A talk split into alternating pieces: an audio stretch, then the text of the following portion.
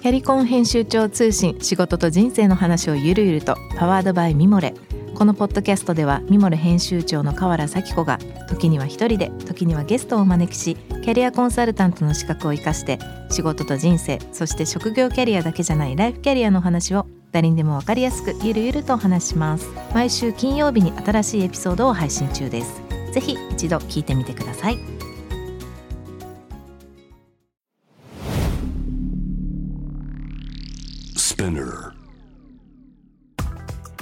こんばんは。ナビゲーターの中道大輔です。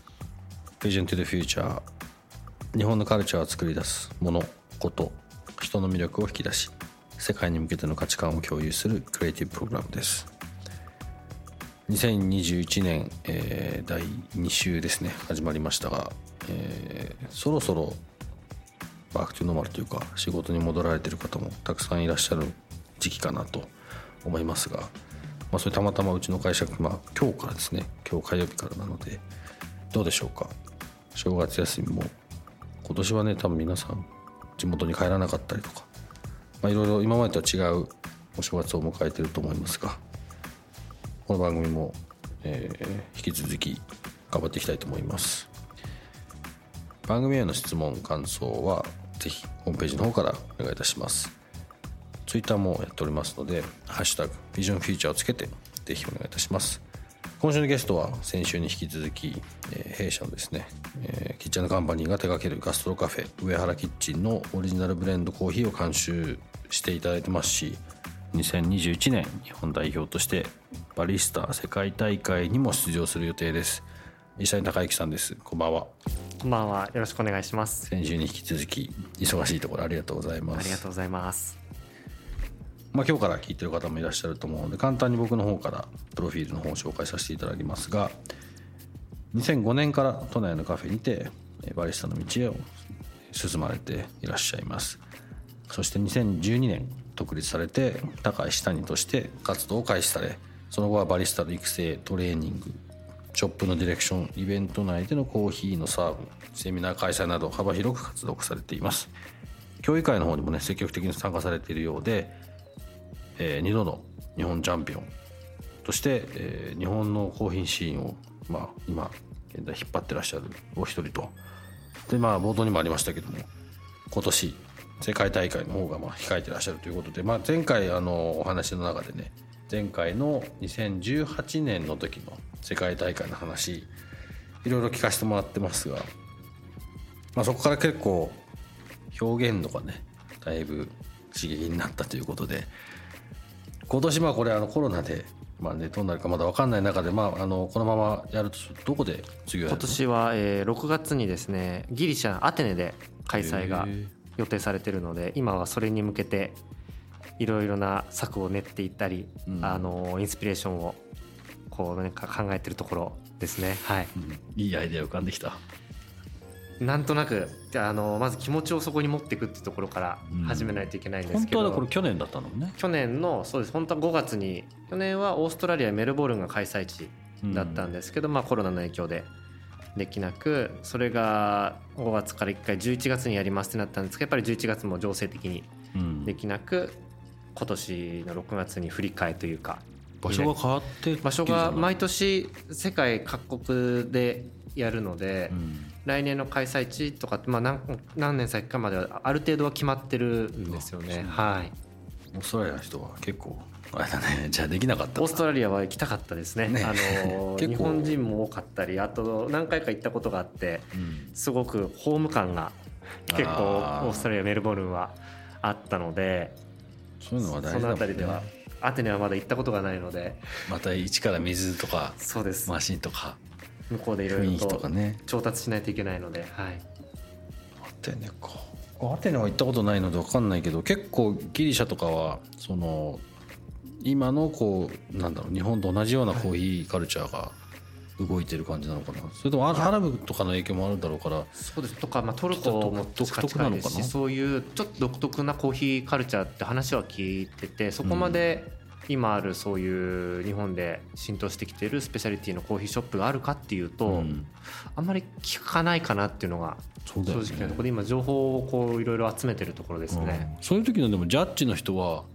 トルコとったりギリシャとかあの辺りの人が多いの？あそれとも？ジャッジはもう世界中から集まりますのでジャッジ試験っていうのが世界であってそれに合格した人しかジャッジはできないあそうなんだ。のでなので今は本当に多くの国のジャッジがいますけどまあその中でネイティブなジャッジもいればそうじゃないジャッジもたくさんいるのでうんまあ本当に何でしょう英語力っていうよりかは本当先週もお話しさせてもらったようにそう伝え方だったりうん表現の仕方っていうのが試されてる大会かなと思いますね。そういう意味で言うとなんかギリシャの人がジャッジをするわけじゃないっていう意味だとまあそこはある程度共通としてそうですね今まで通り、今まで通りですねはい。まあ、前回のねあの準決勝っていうところからやっぱ次は当然決勝もしくはそのね、はい。一番上っていうところを目指すと思うんだけど、前回の話の中でやっぱ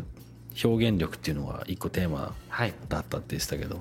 こそこはどういうふうにクリアしていこうとかってなんかこの2そうです年ぐらいねあのやっぱ僕らコーヒー業界にずっといるとコーヒー頭になってるというか、あの発想が。うん。なので世界大会終わってからいろんな業界の方とまあお仕事をさせていただいたり、うん。まあ、それこそ料理人の方とか、うん。バー業界の方たちとっていうのがまあどうしても飲食っていうふうには偏ってはしまうんですけど、うん。違った業種の方からいろいろヒントをもらって、うん。やっぱまだまだ僕らバリスタの業界は何かをこう上手に伝えるってことができてないかなって思ってて特に日本のコーヒーシーンにおいては。う。ん。うんなのでそういったもっとこう一般の方たちに知られてる職業の方からヒントをもらってうん。ここ23年は伝え方だったりうん。クリエイトするやり方っていうのを学んできたつもりではいるので。そのあたりは結構やっぱ世界と日本との一番の違いっていうふうに感じてるところ？そうですね。やっぱり世界大会出てバリスタと話すと他のこといっぱい勉強してますしコーヒーただ美味しいコーヒーを入れるだけでは戦えないなっていうのは痛感した部分なのでその辺を課題としてここ数年やってきましたね。まあ医師が一番目の前で目の前とか一番前でねそういうことを感じてるから結果それが日本のコーヒーカルチャー全体に必要なことっていうふうに見えてくる。そうですね。はい。なんか海外やっぱ一回世界大会出てから海外でお仕事させてもらったりうん。行くケースが増えたんですね、じうん。でいろんなコーヒー文化カルチャーを見てくるとうん。うんやっぱ日本のコーヒーショップとは少し違うなっていうのを、うん。なんとなくその肌で感じたというかう、ん。もっとこう表現したりとかうんあとお客さんも楽しませるじゃないですけど、うん。させないとコーヒーは続かないんだろうなっていうのは思いましたね。これ本当にあのコーヒー以外のことにも言えるなっていうふうに、はいはい。いつもまあ話してる内容近いんだけどやっぱどうしても日本って良くも悪くもだけどいいものさえ作っておけば売れる売れたっていうベースがあるかなと思っていてやっぱそれをどういうふうに伝えるかだったりとかそれそのものなりまあこともまあ本当ものだよね。例えばそのコーヒーだったらコーヒーそのものがいかに美味しいかっていうそれ以外のことを、まあ、一つのこう線で表現していくことっていうのはまだまだ余白が残ってるというかやれることがたくさんあるなってこれは本当他の僕らが関わるブランドもそうだしいろんなとこに言えるかなと思うんだけど、まあ、なんかさっきの話を聞いてるとコーヒーの世界でもやっぱそれを少しまだね感じるそうですね。やっぱりそのあとは日本のコーヒーカルチャーってやっぱちょっと仕切りが高いというかお客さんがこうそれやっぱ喫茶店喫茶店っていうのもありますすし入りづらいなっていうのはあるのでまあそこの例えば看板一つにしてもちょっとこう何か入りやすい服が服が必要だったり、うんえーまあ、メニューの見せ方だったり、うん。いろいろの今中道さんがおっしゃったそのものに対する、えー伝え方だったりそのものをいかにこう並べていくかとかうん。そういったところもすごくこれからやっていかないとうん。いけないのかなっていうのは思いますね。そうだね。なんかちょっとコーヒーまあカフェが入りづらいっていうのはなんか、まあ、この後ちょっとね上原キッチンの話もぜひしたいんだけどその時のいろいろテーマとかコンセプトを考えてる時に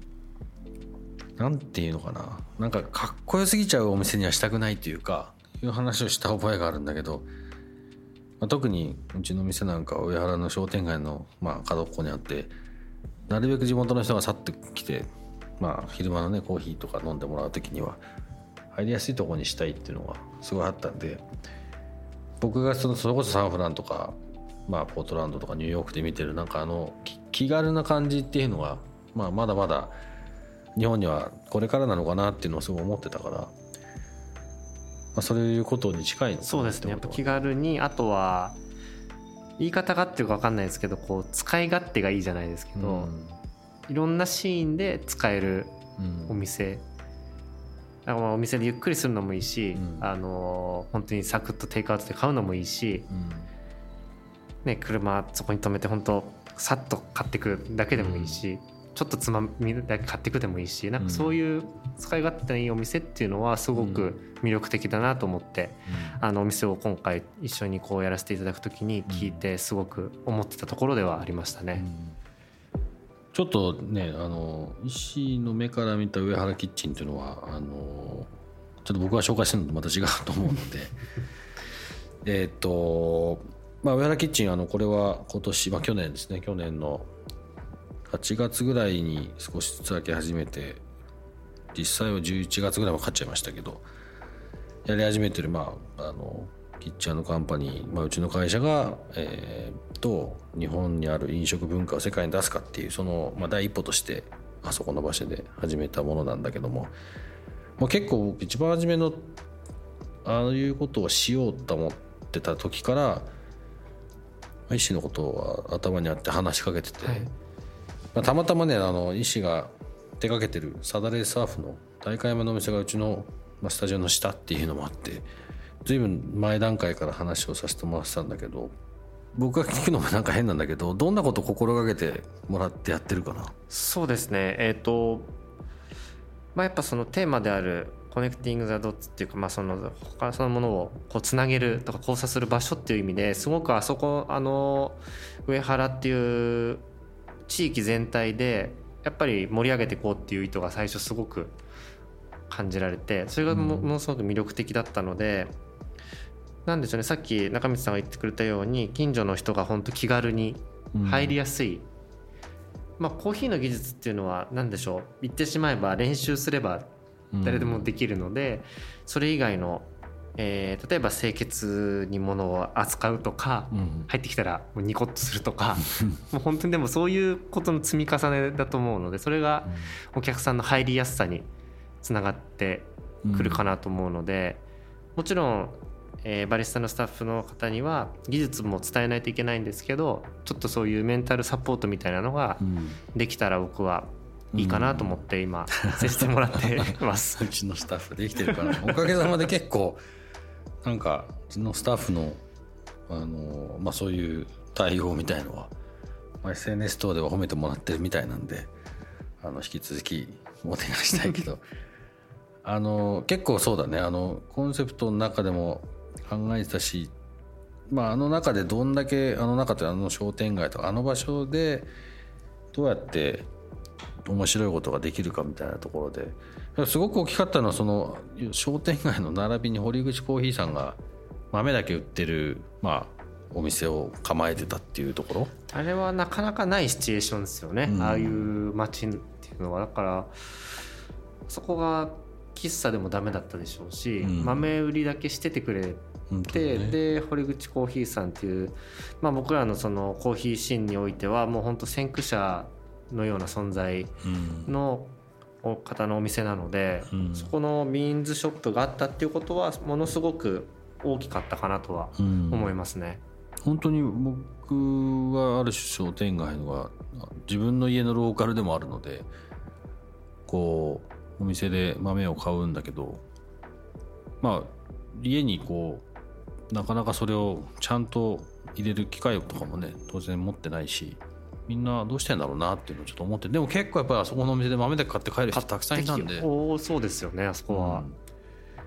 うん、でなんかね一番初めになんとかそこと一緒にしたいんだって言って話をまとめてくれたあたりから。そうですね はい。で堀口さんもね結構まあ楽しんでもらってるというか、そういう感じもしなくもない。そうですね堀口コーヒーさん自体もちろんそのエスプレッソ系もやってるんですけど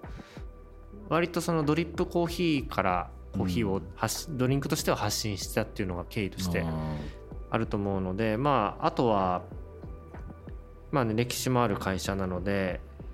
なんかそこと今こう上原キッチンがこううまく融合してうん。新しいコーヒーカルチャーみたいなのを発信しけうん。していけたらいいのかなっていうふうにはうん。思ってますし堀口さんの方の,、えーの方たちもそういうふうに思ってくれてるうん。ね。かなと思ってます。そう願ってますけど。まあなんかあの僕はそんなにあのいわゆるコーヒーのエキスパートではないけどもなんとなく今回のその一緒にやるやるプロセスの中で今まで自分が飲んできたコーヒーの中でこういう感じがいいんだよなっていうあまりバランス取りすぎても違うし例えばあまり酸味が強すぎてもアメリカなんかだとね特に西海岸だとやっぱ酸味が強いコーヒーみんな好きなんだけど、ね。あんまりあれも特に僕の中では好きじゃないしちょっとね自分たちの角を立てながら ある程度のバランスを取りながらみたいな結構なんだろうな。なんか分かんないけど勝手なオーダーをしたけどなんと見事にそれが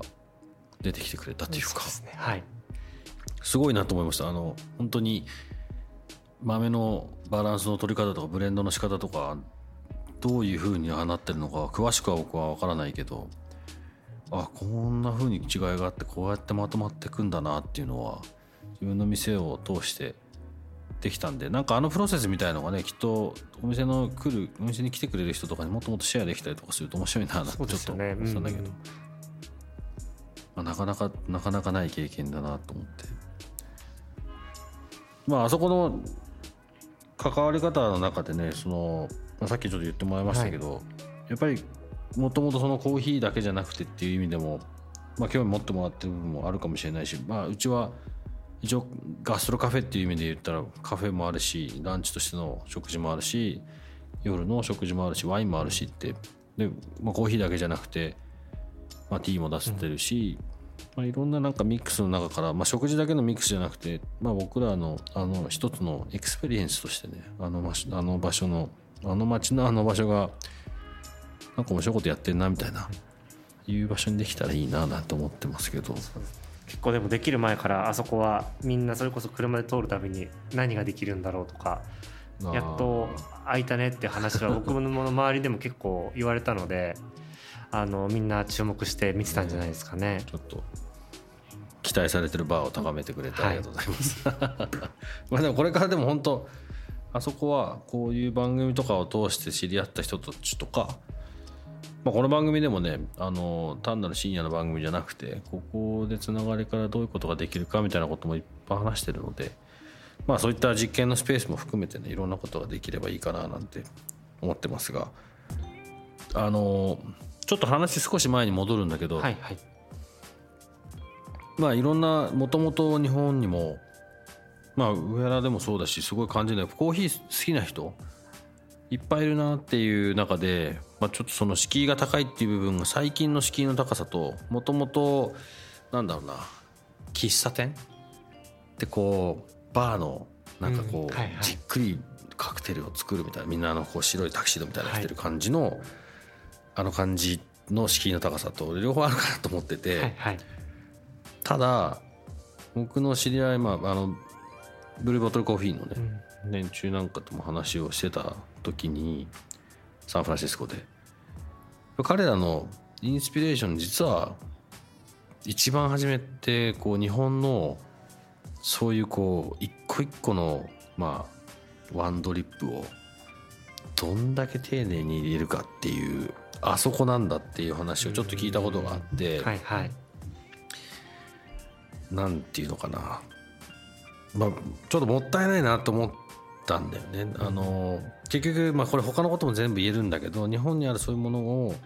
自分たちが気づくんじゃなくて海外の人が気づいてでそれを自分たちのところに持って帰ってあたかもそこからこういろんな自分たちが作り出したっていうような形でそのブルーボトルがそういうこと言わなければ多分誰も気づかなかったというか、だけどあれはブルーボトルだったりあの、まあ、そこサードウェーブでって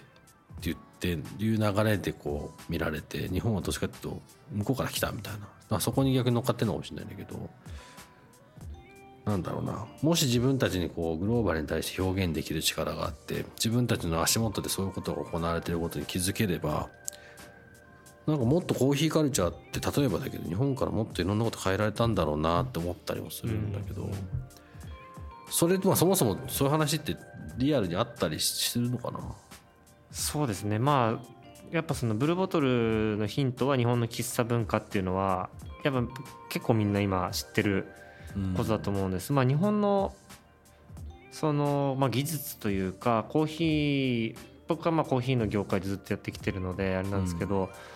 日本の技術ってやっぱコーヒーの中でもコーヒーはすごい高いんですよね。技術力だけで言ったら、うん。聞いたことある話だよね何を作るにしても、うん。まあ多分他のものに対してもそうだと思うんですけど、うん。ただその先週もちょっとお話ししたようにその伝え方だったりうん。見せ方うん。っていうのがちょっとスケールが小さすぎて、うん。特に海外のカフェだと、まあ、ブルーボトルのそのイメージってハンドドリップをこうお客さんの目の前でやるっていうのがなんとなくイメージとしてあると思うんですけど、何人もこうバリスタが並んで何台もドリッパーが目の前にあってうん。一斉にこう入れ出すっていうパフォーマンスっていうのもうん。見てる方としてはすごく楽しいと思うんですよね。うん。なのでその辺のまあアメリカの方がやはりそのコーヒーを飲む量消費量もやっぱ多いっていうのも理由にはあると思うんですけどスケールが大きいのでうん。見せるポイントっていうのもうん。なんか大きく見せることができるのかなって。うん。日本のお店って割とこうちっちゃくてうん。カウンターでこじんまりとしてコーヒーを出してるっていううん。ところが今まで多かったのでそうすると見せるっていうふうにあまりならなかったのかなっていうのをこう海外から来た、えーコーヒーのショップとか見てると思いますね。なんかねそういう意味だと日本の、まあ、これでも本当にコーヒーカテゴリーというかコーヒーの人たちだけじゃないとすごい思うんだけど、だ本当にもっとね外にトライしして日本からそうアメリカのコーヒーシーンとかにいや日本ってこんな大きな見せ方ができるみたいなそういうことができてくるともっと面白くなるんだよなってすごい、あのこれでも本当にね毎回話すけど言葉の問題だけじゃないと思うんだよね、はいはい言葉はなんとかなるからなんかその考え方とかマインドセットとか、この番組はできればそういうことをどんどんシェアして新しいやり方を一緒にこう共有していくっていうのはやっぱ大事だと思って始めた番組なんだけど、なんかねそういう風に少しでもなれるといいなと思ってそうしないとなんか、まあ、これ極論だけどこれブルーボトルが日本に来てインスピレーションもらって向こうのものになっちゃったみたな、はいいはい。まあ一個の例かもしれないけど、本当は自分たちでそれやったらもっとちゃんといろんな恩恵を受けられたんじゃないかなと。そうですね。だからここ34年やっぱり海外のそういうまあロースターがこう日本に進出してくるケースってすごくうん。多いですよね、まあ、そのそれこそまあブルーボトルを筆頭にじゃないですけど、うん。割とそれで日本のコーヒーカルチャーは成り立ってしまっているので、ね。あの僕ら頑張んないといけないなってうん。思ってます。本当に。それは結構大きな使命だよね、はい。昔からのその喫茶店をやってきたおじちゃんたちみたいな。うん。ちょっとや中身はだいぶ違うかもしれないけど、うんここにはきっとなんかあるはずだからねそうですね。きっとじゃあなんかあのそういうチャレンジを本当にでも6月？ギリシャは？6月ですね、えっと世界大会は6月行われるので、うん。ちょっとちゃんと表現してアイデンティティを出したいなと思いますけどね。ね、みんなの期待を背負ってるから、うんなんかまた近づくなってねあの何かしら僕らが表現できることとか、はい。手伝えることがあったらいつでも言ってくだはい。さい、、あとプレッシャーをたくさんかけてください。番組でも追っかけていきたいと思います。じゃあ今日はこのぐらいで、えー話が終わらせてもらいますがもっとねあのいろんな話も聞きたかったんですけどまたお店に来てもらった時にぜひはい、ぜひぜひ。ね、あのリスナーの人にもあのうちのあれかな？上原キッチンのインスタに来月からイッシーが来るタイミングはシェアしておこうとはい思うので、あの日本代表する一杯をぜひあの飲みたい人はお店にぜひ来てください。はい、ぜひ楽しみに来てください。はい。なんかうちの番宣みたいになっちゃって。ね すいません。じゃあということで今日本当にどうもありがとうございました。2週間。はいありがとうございます。また近々。はいよろしくお願いしますはい今夜のゲストでした、えーバリスタの世界的なバリスタですね。もう世界的なバリスタになってもらいたい。下井孝之さんをお迎えいたしました。どうもありがとうございました。J-Wave Vision to the future Vision to the Future 中道大輔がお送りしています。うーん今日はそうですねまあ下谷君の最後の話になったところが大きな話かなとは思っていてこれ本当にあのいつも話してますけど日本にはもったいないことがたくさんあって世界から見て羨ましがられることもたくさんあるし、まあ今回そのコーヒーっていう一つのカテゴリーの話でもやっぱりもっと日本から世界、まあ、世界がやっぱり日本に来てピックアップして向こうで大きくなってでそれがまたなんか戻ってくるというか、まあ、そういうのが常の中で自分たちがもっとできることやらなきゃいけないことそうしないと自分たちのアセットがどんどん外に行っちゃうっていう変わらないなと思っているので変えていかなきゃいけないなっていうのをまた強く思いました。また2021年もそのテーマで、まあ、この番組も仕事も頑張っていきたいと思いますえーそうですね番組の感想質問、えーもしね石谷さんに聞きたいこととかもしバリスタの方とか聞いてる方いらっしゃればぜひ質問をいただければつなぎますのでお願いいたしますツイッターは、えー、ビジョンフューチャーをつけてぜひお願いいたします。Vision to the Future、えーここまでのお相手は中道大輔でした。それではまた来週よろしくお願いいたします。See you next week. Good night.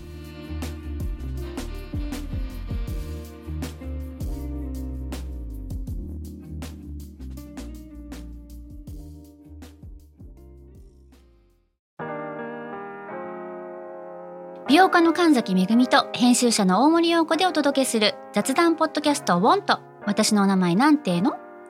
ふと私って誰なんだと自分がぐらついてしまうそんなあなたと毎日を楽しくするサバイバル術を一緒に考えていきます。ボンとは毎週水曜日朝5時に配信。ぜひお聞きのプラットフォームでフォローしてください。